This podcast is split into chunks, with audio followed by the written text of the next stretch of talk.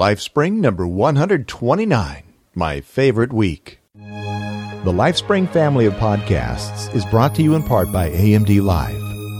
AMD Live brings digital entertainment to life.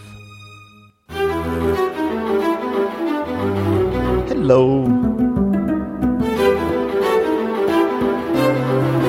And how are you today? I'm feeling good. We've got a great show today. Actually, it's a very unusual show today. Today it's Monday. Well, actually, it's Tuesday morning as I'm recording right now, but it's supposed to be Monday. Theoretically, it was Monday when I was planning this show. But anyway, yeah, it's Easter week, and so I've got kind of a special show for you today. I really like Easter week. Easter week is my favorite week of the year, which I'll be talking about a little bit later. So that's what's going on. Some very interesting things happened this last weekend. I went to visit a very good friend of mine, and he and his wife have been friends of mine since we were just kids. Had a real great dinner. We went out to dinner. They live in Palm Springs, and his name is Mark. You've probably heard me talk about Mark before, but he made a special gift to the show, which is great. And you'll hopefully be hearing a difference in the sound of the show in a week or so. A little piece of broadcasting equipment. Some professional broadcasting gear. So, anyway, that was what happened this last weekend. Stephen was supposed to be playing at the Whisky tonight. You know, the legendary, it used to be called the Whisky a Go Go. All kinds of famous acts have played there over the years, including one of my childhood favorite acts, The Doors. Not child, teen. Anyway, the drummer in Stephen's band was playing football this last weekend and broke his hand. So a very disappointed group of boys not being able to play the Whiskey tonight. So anyway, that's what happens when you are making other plans. John Lennon said, "Life is what happens while you're busy making other plans." Now, that happened to this poor drummer kid. Yeah, Stephen had been on restriction. And he was supposed to be on for another week, but when this thing came up, we had to let him off restriction for today. So, you know, that's one of the things that happens. Hate to see it happen, but what are you going to do? So, Twitter is going along really good. If you haven't been on Twitter yet, if you're not following me on Twitter, it's kind of a fun thing to do. Just kind of a great way to communicate. So without further ado, we're going to get into the show. I have a story to tell you. And then I'm going to talk about Easter and why it's so special to me. And then after the serious people go away, I have another subject to deal with you that is really exciting stuff. Serious guys, if you want to listen to the rest of the show, you're going to want to go to lifespring.podshow.com. But let's get into the story.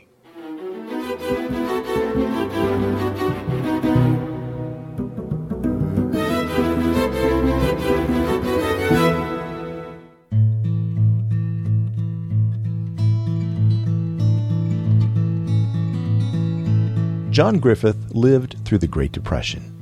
He got a job on the edge of the Mississippi caring for one of those great, huge railroad bridges that crossed that mighty river. John brought his 8-year-old son, Greg, to work with him to see what Daddy did all day. The little boy was wide-eyed with excitement, and he clapped his hands with glee when the huge bridge went up at the beck and call of his mighty father.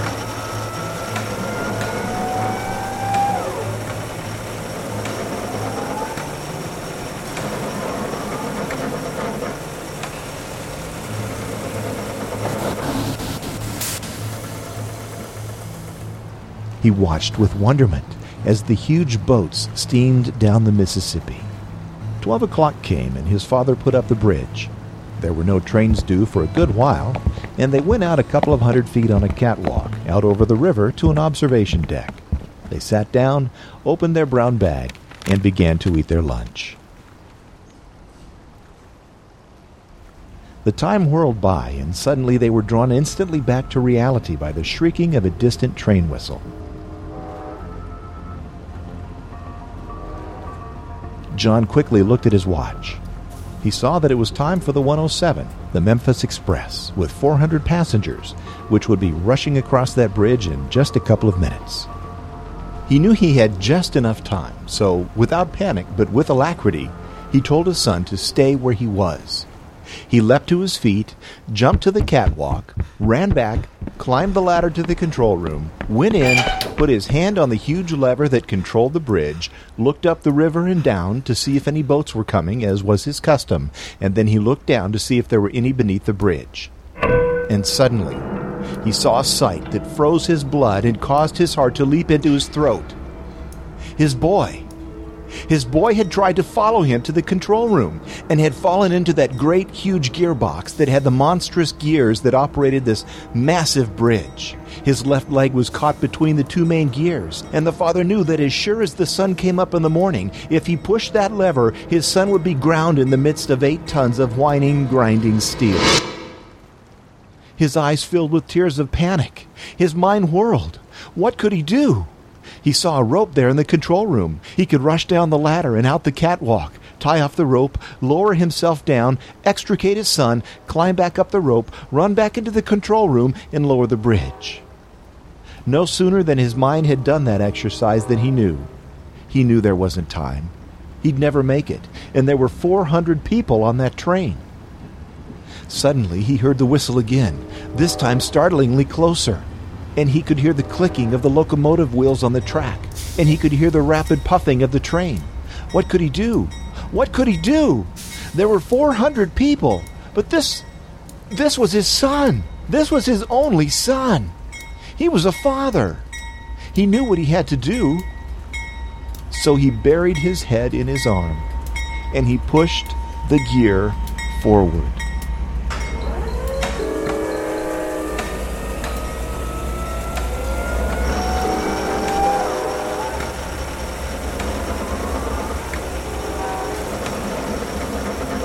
The great bridge slowly lowered into place just as the express train roared across. He lifted up his tear-smeared face and looked straight into the flashing windows of that train as they flashed by, one after another. He saw men reading the afternoon paper, a conductor in uniform looking at a large vest pocket watch, ladies sipping tea out of teacups, and little children pushing long spoons into plates of ice cream. Nobody looked into the control room. Nobody looked at his tears. Nobody looked down to the great gearbox. In heart-wrenching agony, he beat against the window of the control room and he said, "What's wrong with you people? Don't you care? I sacrificed my son for you. Don't any of you care?" Nobody looked. Nobody heard. Nobody heeded. And the train disappeared across the river.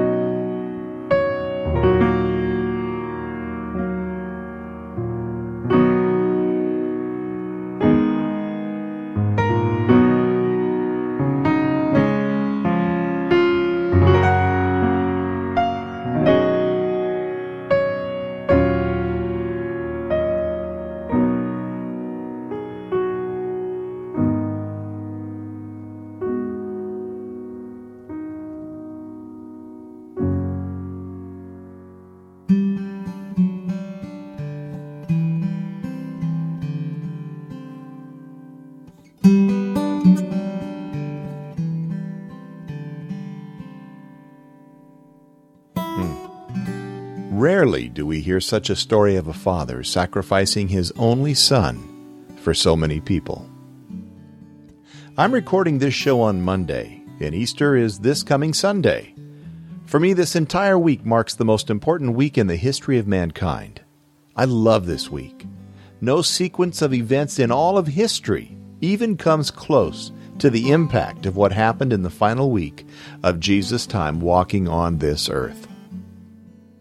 Easter is not about the crucifixion.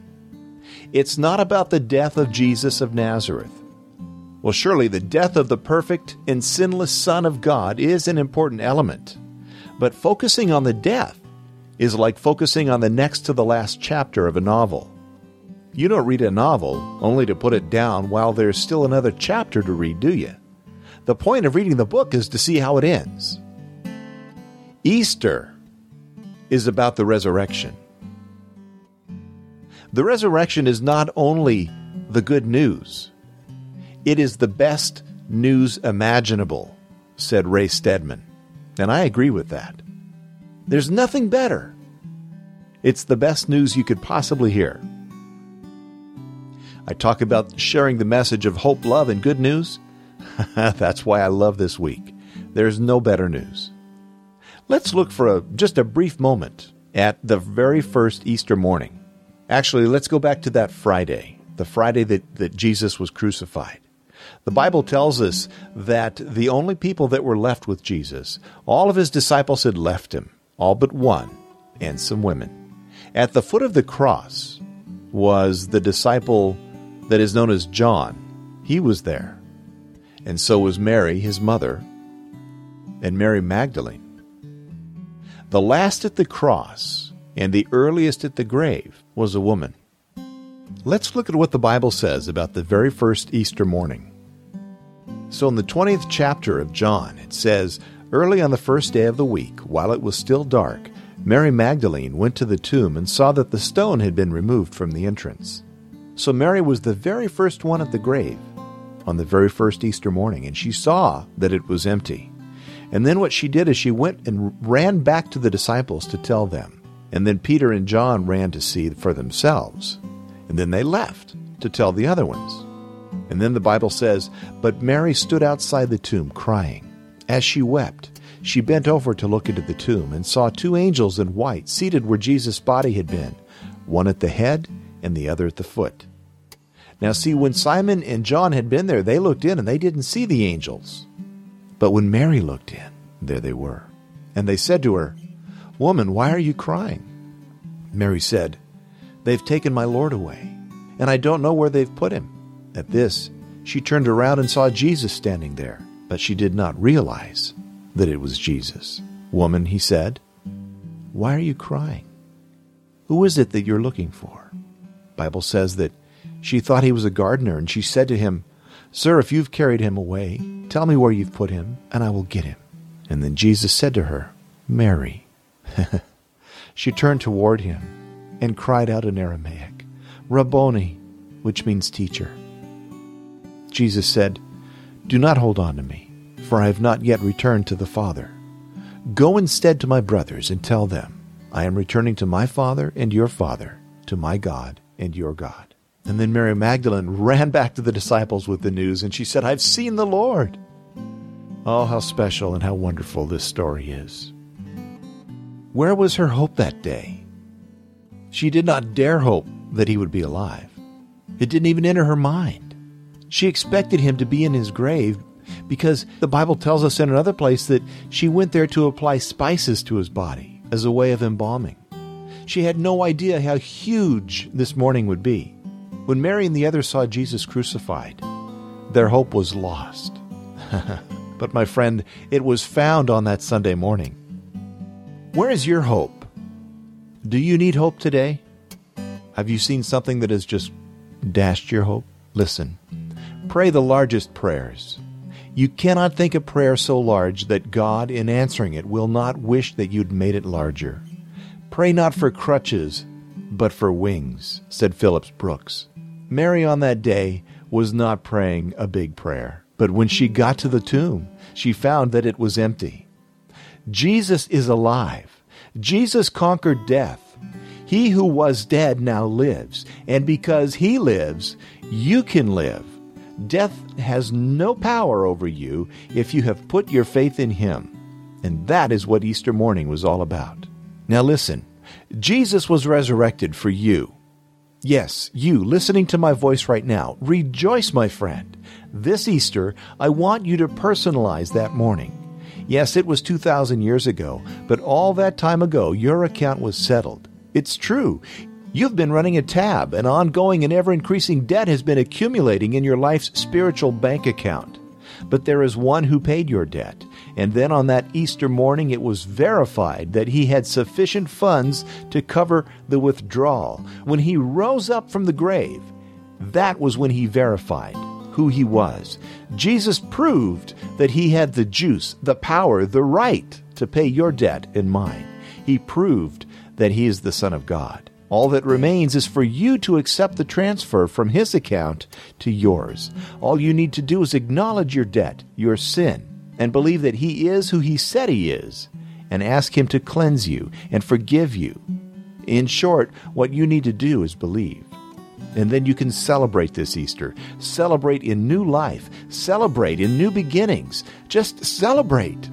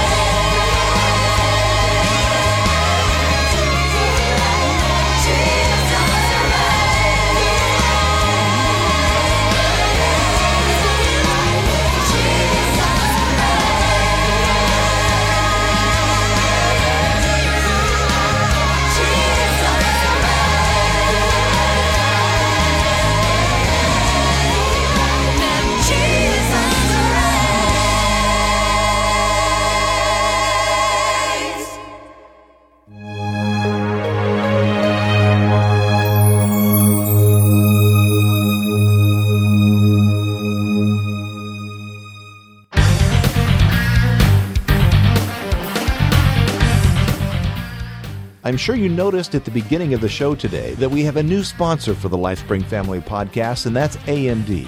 AMD Live. I have been a fan, I have been a supporter, I have been a customer of AMD for over 10 years. I have owned more AMD-powered computers than anything else. Right now, my main desktop computer is an AMD computer. The computer that I record the sermons on at church is an AMD computer.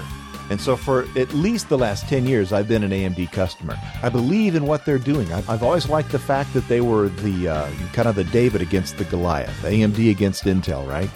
Well, in addition to making great chips, they've got a new thing going now that's called AMD Live. And if you go to my show notes pages, you'll see that there are banners there. And if you click on the button that says, see what you can do, it'll take you to a website for AMD Live. And that opens up to a page that has several different links there on the page. But what I want you to do is take a look at it on the right sidebar. And on the right side of the sidebar, you'll see a thing at the top of the column that says AMD Live Software, unlimited free downloads. And this is the coolest thing. There are about, 15 or so different software downloads that you can get for free. And instead of getting overwhelmed, I want you to focus on just a couple of them to begin with. Number one, if you have little kids in your house, let's say 12 years and younger, go down to the Kid Rocket and download that. Kid Rocket is a great tool for parents especially to keep your kids safe while they're on the internet. There's a kid-safe web browser that keeps your kids surrounded and away from the bad parts of the internet. They have places like Disney and Nickelodeon and different websites like that in there, as well as some fun games and things to do. It's called Kid Rocket, and it's at kidrocket.org, but just go through the links on the Lifespring show notes pages. That'll help me out. Now, something else that is really exciting, and I was talking last week to one of the guys at AMD, and he was kind of giving me a rundown on a lot of these things, and one of the most exciting things that I think they have over there is something called Orb. Now, you know how Apple TV is getting a great deal of buzz today? Well, Orb is better than Apple TV, and it's a free download. What is so very cool about Orb is you can play any kind of media on your home television if you're networked with Orb. You need Windows Vista, Windows XP, Home or Professional with Service Pack 2, or Windows XP Media Edition. Orb is simple and fast to use. The Orb application is free to download and install, and there are no fees for what they call mycasting. You only need a home computer to get set up, and you can use any web-enabled media player with streaming capabilities, portable or otherwise, to remotely play the media you desire. You can play it on your Xbox 360, you can play it on your PS3, you can even use the Wii. You can get stuff onto your iPod and on and on and on. Orb is absolutely amazing. Once the Orb software is installed on your always-on home PC, your computer acts like your personal broadcasting system. You now have the ability to stream content through any internet-connected device like a mobile phone, a PDA, laptop, or any other computer. You don't need any additional hardware or software to be installed on any of the web-enabled devices you want to use. With Orb, you can start mycasting your photos, your music, your video, live or recorded TV, documents, and more right now. You can do it now. All you need to do is download the software. And remember, it's free. It is absolutely, this is the coolest thing that AMD is doing. You really, really have to check it out. I am so excited to have AMD as a sponsor on this show. I got to tell you, too, one of the most exciting things about it is the Lifespring Family Podcasts are the first podcasts that AMD has sponsored. So how exciting is that? How cool is that? So you got to check it out. Go to LifespringPodcast.com and go to the show notes page for either Lifespring, the Lifespring Weekend Music Show, Lifespring Hymn Stories, or the Lifespring Family Bible. Any one of those four show notes pages, that's easy for me to say, you'll find the AMD banners. So go click on them there, and then check out what AMD's got to offer. And I haven't even mentioned the hardware. They've got some amazing hardware nowadays. Some media center PCs that you just absolutely won't believe. So I want to say thank you to AMD. Thank you for putting your faith in the Lifespring Family Podcast. And now, listeners, I really need you to support both me and AMD. This is an experiment for them, and if this is going to work, then you're going to have to go click on those banners. So won't you help me out on that? I appreciate it.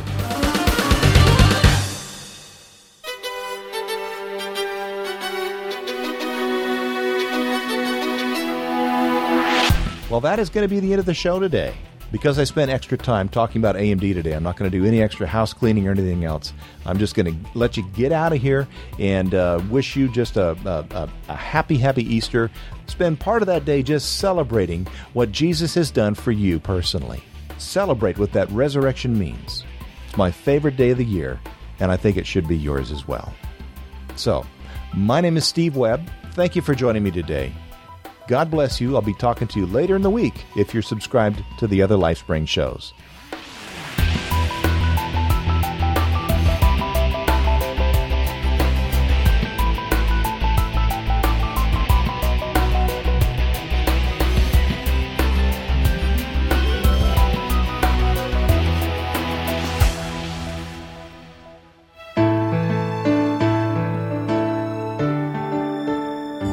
This has been an In Touch Productions podcast. The best and the brightest, served up daily by the sharpest minds in content delivery, Podshow and Limelight.